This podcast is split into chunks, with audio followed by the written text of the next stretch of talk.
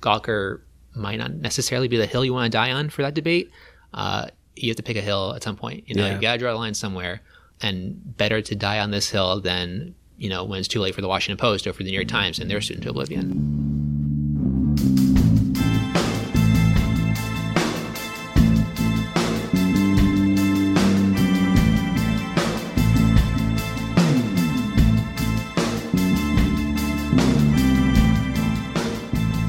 Welcome to Hacks and Flacks, the podcast from March Communications, where we cover PR, marketing, media, communications. I'm Manny Veiga. Thanks for tuning in. And I'm joined today by my colleague here at March, Andrew Grzywacz. How's it going? Hey Manny, I'm doing well. How are you? I'm doing pretty well myself. As we speak, it's actually, what, end of August here, so summer kind of winding down. Uh, how's your summer, by the way? It was good. I was actually thinking about it the other day, and I didn't really go anywhere a Yeah. lot or do a lot of things, but it felt pretty relaxed. It felt good anyway. yeah, Yeah. it was. Uh, I guess a lot of staycation, but Staycation. I don't have a problem with that. I generally do that in the summer. I travel mostly like spring and, and fall. Yeah, Like summer, I feel like you want to hang around because it's going to be nice out here anyway, so. yeah. I think I took a trip to California this year in the winter. I'm taking another trip to California in the fall, so I feel like when it's cold here, that's when it's time to go away. Yeah, that's when you want to get out. Yeah, We're in California. uh, San Francisco. I've never been out there. We have an office there, and we, I've never been out there. It's really nice. I went there for the first time last fall or spring. I want to say early 2015. Yeah. Um, I was kind of like immediately fell in love with it. Really? Yeah, and I was, kind- it was I had this feeling like if I had, you know, five times as much money, I can move out there. You know, I actually just saw a story that said um, something like less than a quarter of, of all homes in San Francisco are priced less than $1 million. yeah, it sounds about right. I mean, I saw billboards out there. They're kind of like advertising one million dollar homes is a cheap deal, Yeah. um, which is which is when I knew that I it was never meant to be for me. But, but I mean, they all know that's crazy, right? Like, it's not like everyone in San Francisco is just, just like flush with cash and buying million dollar homes. I don't I don't really know what the sensation is because I don't you know I'm not like when I'm out there I'm not asking people about their thoughts on the housing market. Sure. But I get this feeling like everyone knows it's way too expensive and way too unsustainable, but like no one's actively doing anything or at least not enough. Um, and they're just kind of like living the situation. I feel like it's like living in Manhattan where everyone acknowledges it's stupidly expensive, but eh, it's, it is what it is. you yeah. know? Yeah. I mean, it's, it's where the action is, I guess, if you're in the tech scene. Uh, and if you're Peter Thiel, who is actually a, a subject of today's story, It's a very good segue. Yeah. Uh, so, I mean, while it was a good summer for us, uh, not so good for Gawker. Uh, Gawker Media, of course, uh, went bankrupt. Yeah, you and it was their worst summer ever. literally the worst summer it could possibly be. And uh, of course, Gawker.com now um, is no more. They're gone. Yep. It was their big media demise, and in pretty controversial circumstances all around it. So, a lot to recap here, a, a lot to cover, and of course, I guess the the the place to start is the lawsuit, right, between Hulk Hogan. Of, of all people in the world, Hulk Hogan, We're better to start than where, Hulk Hogan. where better to start uh, suing Gawker Media because they published, um, let's say, an intimate video of Hogan. Uh, this is like years ago too, Yeah, I believe it was 2012. 2012. Yeah, AJ Daulerio was the former editor who actually published like a play-by-play. Uh, did not go over well with Hogan, of course. He labeled it an, invasion of privacy. Uh, Gawker sort of defended itself as you know freedom of speech, of course. Hogan's a public figure. They kind of litigated in the courts, got pretty nasty and sordid. And at the end of the day, the judge ruled in favor of Hogan, and it was like a hundred forty million dollar judgment Right. against Gawker. And it's actually kind of interesting because that, that one hundred forty million dollars was split, uh, fifteen million against Gawker itself, ten million against Nick Denton, who's the founder of Gawker, hundred thousand dollars against AJ Daulerio, the writer, and one hundred fifteen million as a joint judgment against all three defendants. So a lot of money on the line for all these people. And as a result, uh, there was a bankruptcy filing just this past June for Gawker, uh, a personal bankruptcy filing for Nick Denton. It sounds like AJ Daulerio is going to file for bankruptcy. And actually, kind of crazy, uh, part of the story, he his personal net worth is something like negative twenty six thousand dollars because of his student loan debt and his credit card debt and all that kind of stuff. So like they're going after everybody in this story, Right. Uh, and kind of almost robbing him blind in a way um, as a result of this judgment. So the latest development, of course, Gawker bought by Univision, one hundred thirty five million dollars. Um, they're going to keep every website running as part of that Gawker Media Group except for Gawker.com, the actual flagship. Yeah, I saw those satellite sites like uh, Kotaku and Jezebel and um, Deadspin, Gizmodo. Gizmodo, yep. Those will also be fine. Those people also have their jobs, but it's just the main Gawker.com site is no more. Yeah, and they, they did move all the writers from Gawker.com over to those other sites. Yeah, I think so. But I guess, you know, Univision just didn't want the, I guess, stigma of Gawker.com. Yeah, I mean, I feel like when you are buying something that was just sued successfully for 140 million dollars, maybe you don't want to keep that name anymore. Yeah, yeah, maybe like put a fresh coat of paint on that. Um, and then obviously, like the undercurrent to all of this is, as, as we mentioned, Peter Thiel. So he's the the billionaire venture venture capitalist.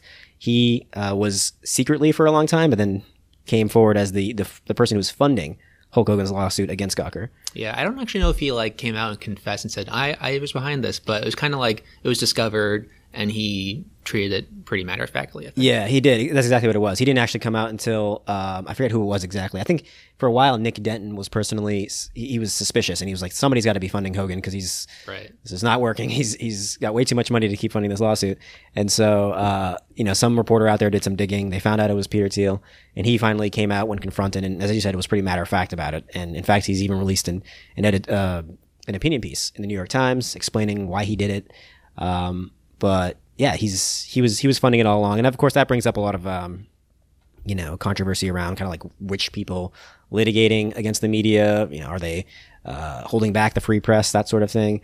Uh, so a lot of different elements to the story, uh, a lot to cover. But I guess just to start things off at the top, what are your immediate thoughts and takeaways now that Gawker's gone?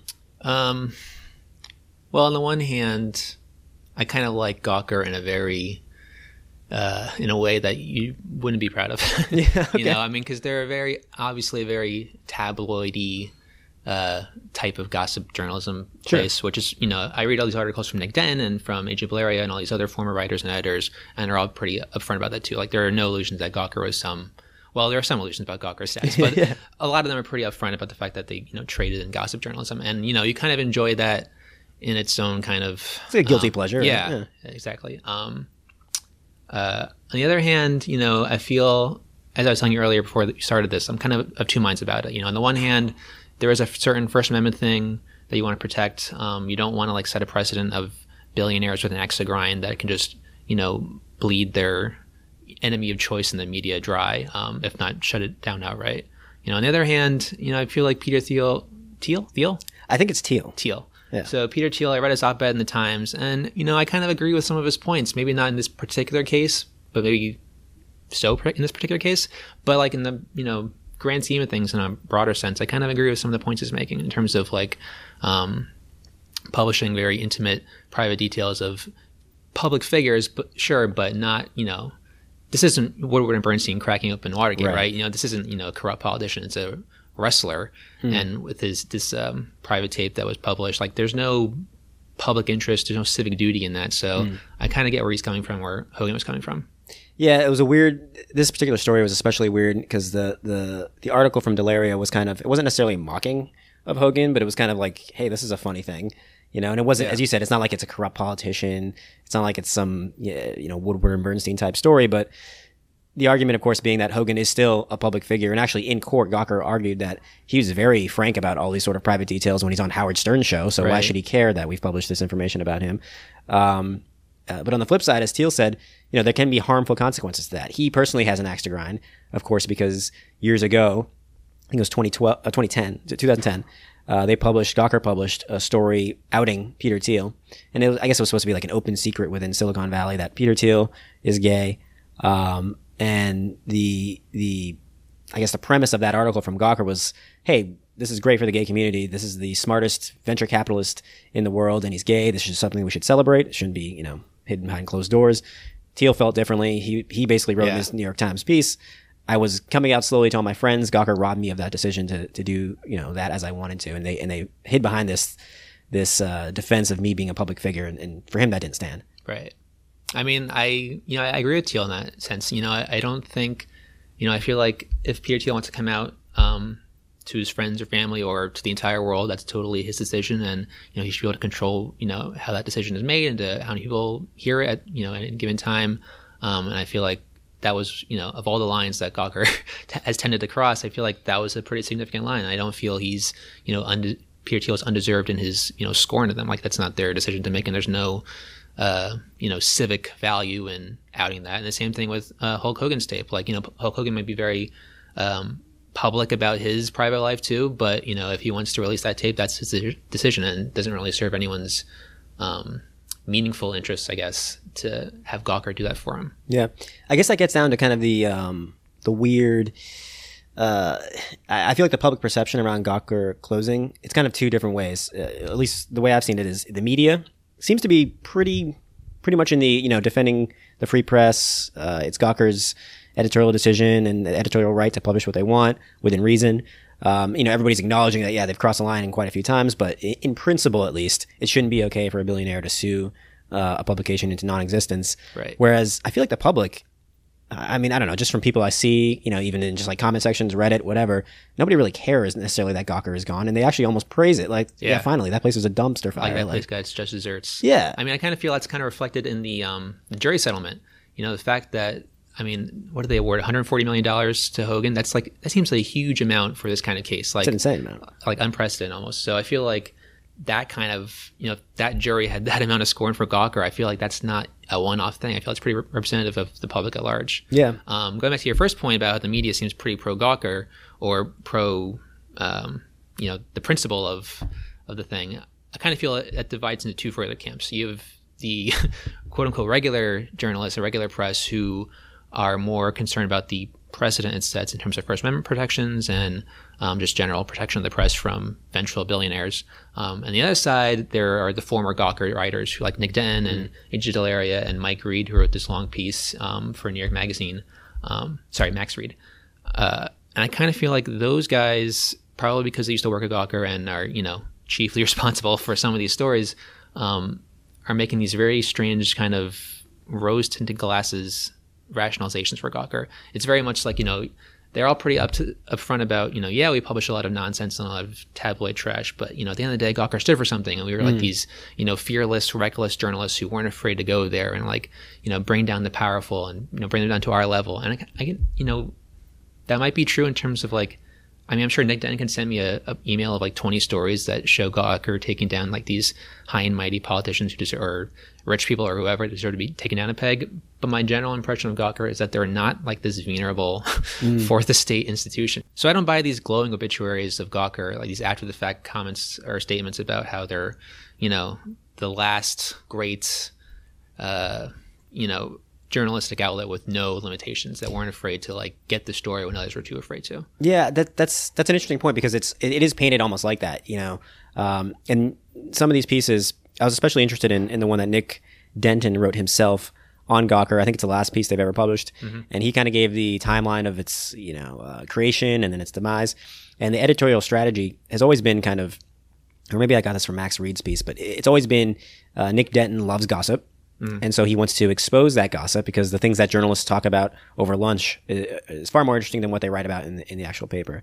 So Right. if a publicist that you work with is actually a huge jerk, then why not just write about it and out him as being a huge jerk?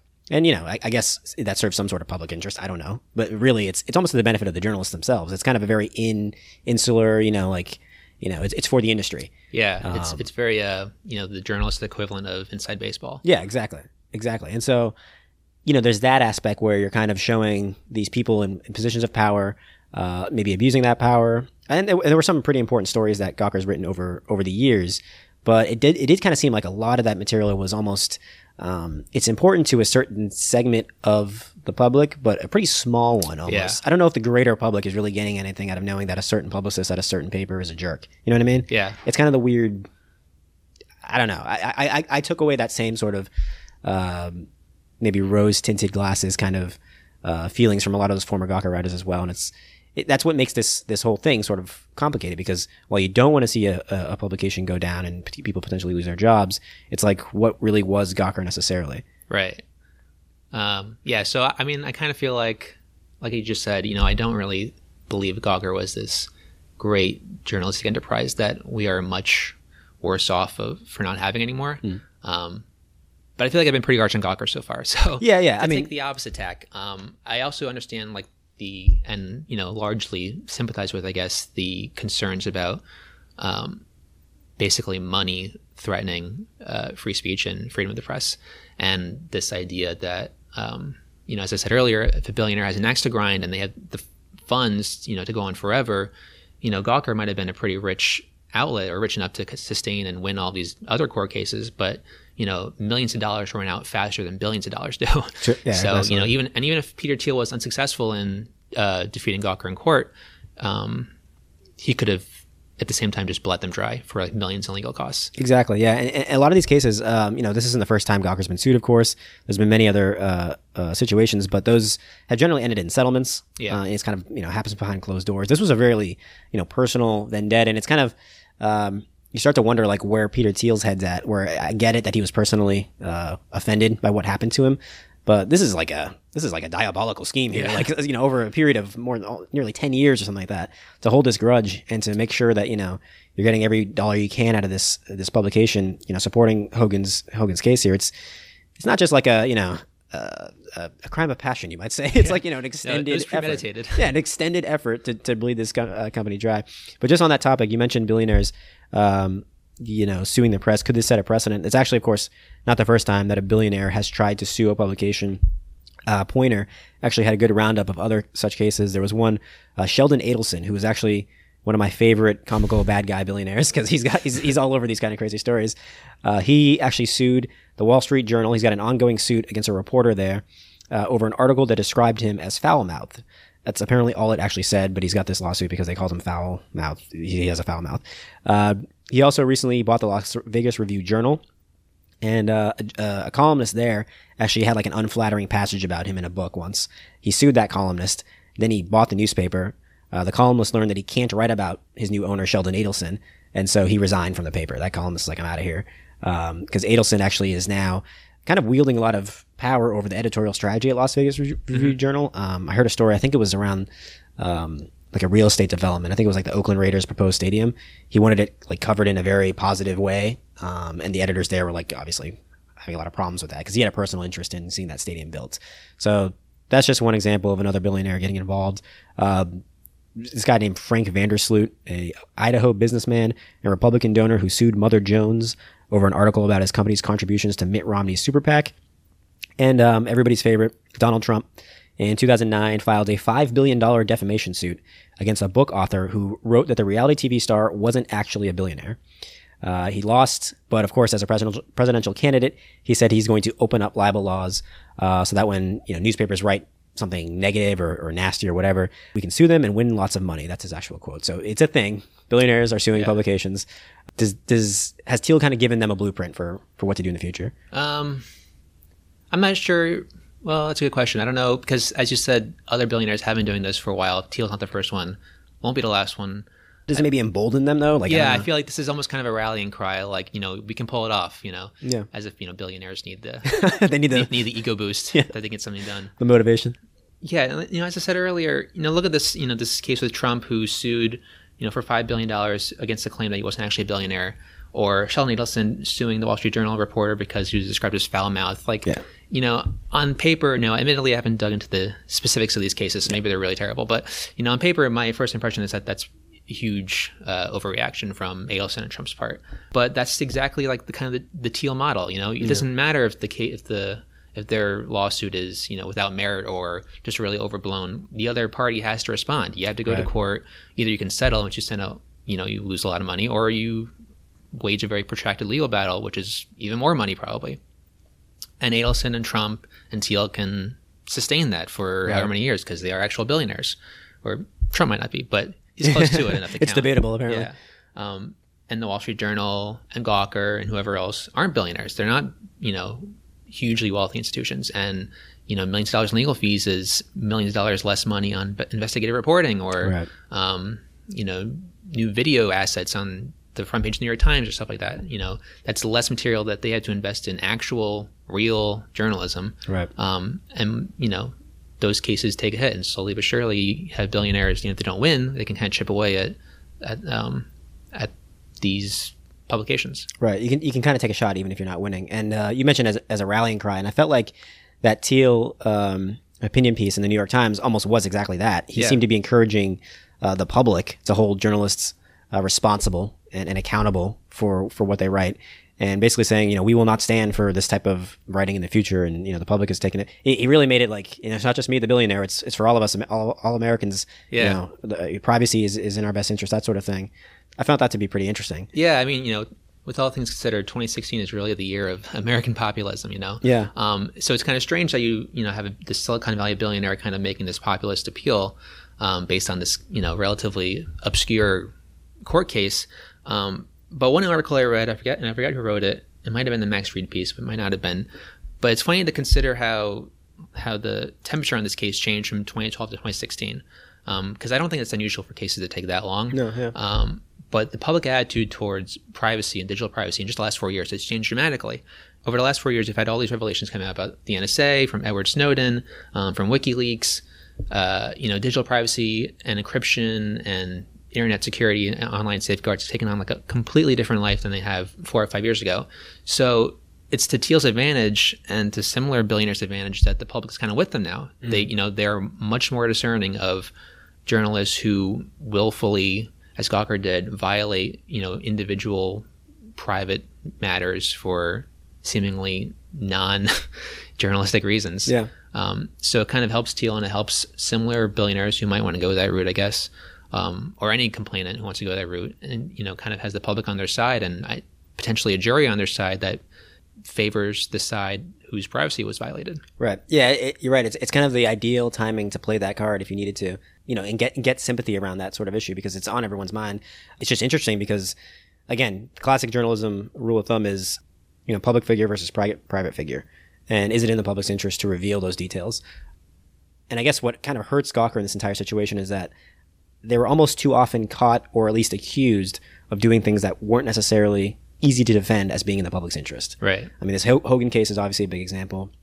Uh, there was another case. I don't remember his name. That's probably a good thing. But they didn't. Uh, they outed a an executive pretty recently. This is about a year ago. And actually, I think this is how Max Read uh, he stepped down because he was uh, not in favor of the story being pulled. So he stepped down as as editor of uh, Gawker. But basically, they published a story about uh, some executive um, who was married to a woman and apparently on the side was, you know, getting male escorts or something like that. you know. Right. It a classic gar- so- sordid Gawker story. Yeah, it is a very prototypical Gawker story. It is, yeah. And and the whole deal was um, nobody knows who this guy is, and it's not it's not like you know I don't know who it would be relevant to know that information for, but it certainly wasn't this guy. Yeah. Um, to the point where Nick Denton himself said the story had just no merit. They pulled it, a very rare thing for Gawker to do. Uh, two editors stepped down in reaction to this big controversy, and it was it's kind of like that. You know, when you get caught doing that kind of stuff, um, it definitely does kind of harm your credibility almost as a journalistic institute, and kind of probably harm, you know, negate how much sympathy you can get from the public for these kind of stories. Right. And just, you know, content on the internet has a very long shelf life, you know, possibly a, an infinite one. So just like retracting a story and apologizing for it doesn't mean that story never happened. You know, that guy was still outed. Um, you know, Peter Thiel was still outed. All these Hulk Hogan's tape was still released and shown to the public. You know, just taking things down and apologizing for, apologizing for them afterward doesn't actually change things. It makes it actually just confirms people's beliefs that you did something wrong in the first place. Right. Yeah. So I mean, obviously, I don't know how many how many publications are going to take uh, you know lessons away from this. Like, don't write about. Uh, Yeah, I mean, well, I feel like a lot of publications, like like the New York Times, like the Washington Post, like the vast majority of credible journalistic enter- enterprises, um, they have editorial boards. They have like specific rules and guidelines to kind of, you know, prevent this kind of thing from happening, to making sure that their journalists aren't crossing any moral or ethical boundary for the sake of clicks.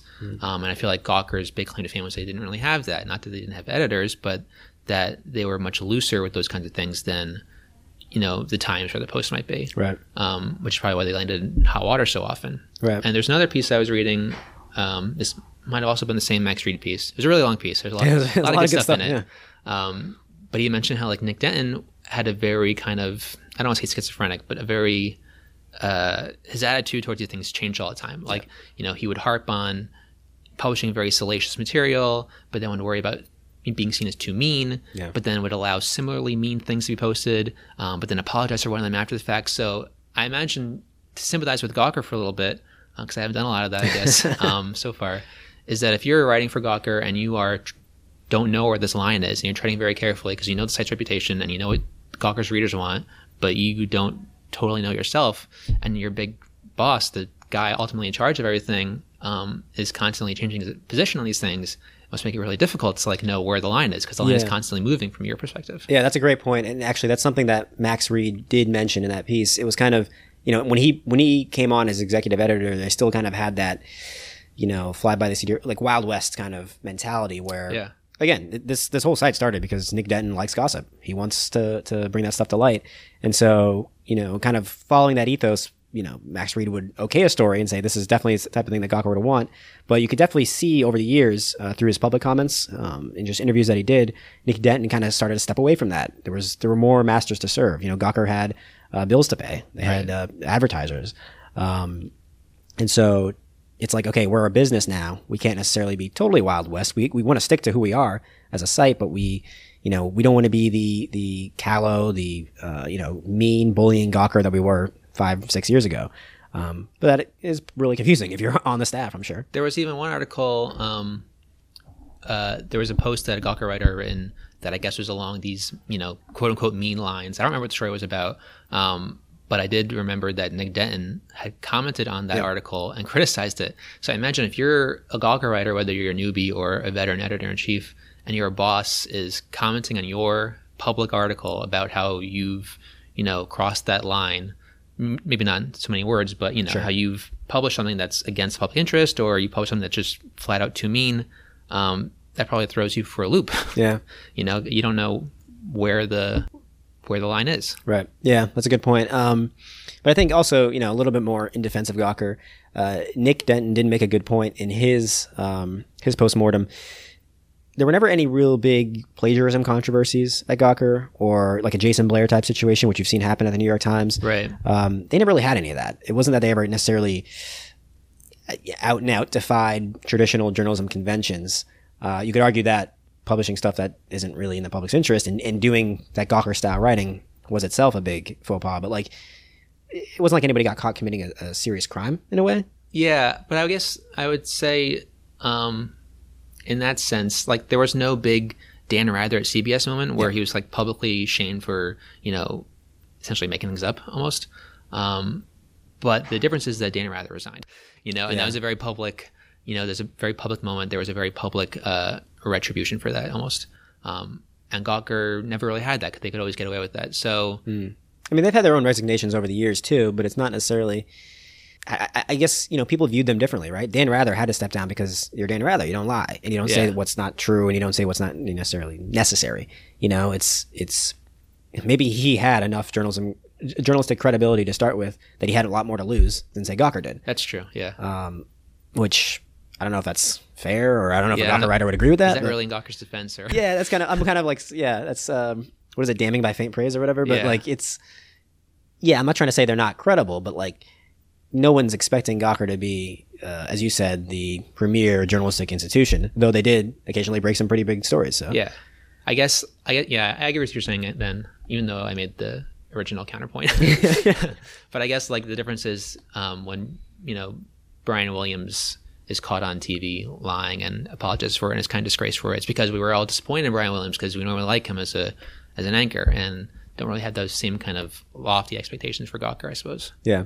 Uh, I mean, regardless, um, as you mentioned, it, it was a little bit of a guilty pleasure. I liked Gawker just for, I mean, 90% of the time they were not publishing things that were salaciously outing, you know, people when they shouldn't have been or, or, Yeah. that kind of stuff. I mean, half the time you go to the site and it's uh, a silly meme or a photo that was funny or, you know, some, or Donald Trump said something stupid and they wrote about it. You know, it was, Yeah. it was pretty harmless um, stuff, I feel like most of the time, um, unless you're Donald Trump. But uh, for the most, for the most of us, uh, it was, and, and, you know, again, occasionally some pretty interesting stuff They'll- that they expose some. Uh, they got in, in hot water with GamerGate because of uh, their coverage of that, uh, and that was a pretty Yeah. complicated issue. So And I would say that was, you know, a worthy photo to take down. yeah, I mean that in that case, Gawker was doing what they say they want to do. They were taking down people who um, I guess you would say deserve to be taken down, or, or you know, um, Or at least deserve public scrutiny. yeah, just let's let's go let's go with that. Um, deserve public scrutiny. So, I mean, talking a little bit about the site's legacy. I mean, there isn't really another. Is there another site that does what they do, or would even choose to do what they do, given now that they've seen what happened to Gawker? Do you mean are there other sites like Gawker right now, or this, Yeah. or new Gawkers in the making that? Well, right now and new Gawkers. I mean, I assume though we'll probably see very few new Gawkers, just because, as you said, we've kind of moved past the part point in time where it's cool to bring up these nasty details about people's personal lives. I feel like as a society, we're just like, hey, let's let's all keep quiet here about what's going on behind closed doors. Um, I could be wrong though. Maybe I'm just totally reading this. No, I, I kind of agree with that. I mean, I feel like that kind of shoot from the hip style of uh, internet blogging or internet journalism, whatever you want to call it, um, has kind of faded out over the last five, seven, eight years, just because of the increasingly more prolific nature of the internet. There's more people on the internet. There's more companies on the internet. There's more power on the internet, and I feel like there's a lot of too many people are too invested in the internet now for another site like Gawker to really come around um, and kind of shake things up, I guess, which is kind of a shame. Um, Yeah. I mean, I think we can still probably depend on like these traditional. I would hope so. We can depend on like some of these traditional media companies to bring the serious stuff to light when it needs to be brought to light. You know, if there's corruption going on, political candidates or you know uh, major corporations or whatever, that stuff still uh, should be covered. And I think the public still has an appetite for that kind of stuff. You want to know if the NSA, NSA is spying on you, that kind of thing. Ideally, Uh, ideally, that'd be good. Um, and I think the other stuff that kind of maybe isn't so totally public interest, but still important in, in certain circles, I think there still is probably a home for that. You think see things like Reddit, um, you know, communities where people are, are bringing this stuff to light Yeah. themselves, and it's less you know sending a tip to Gawker to have them do it. It's like it's more user generated. it's more user generated, right? So like that function of Gawker has almost been replaced by social media in a way.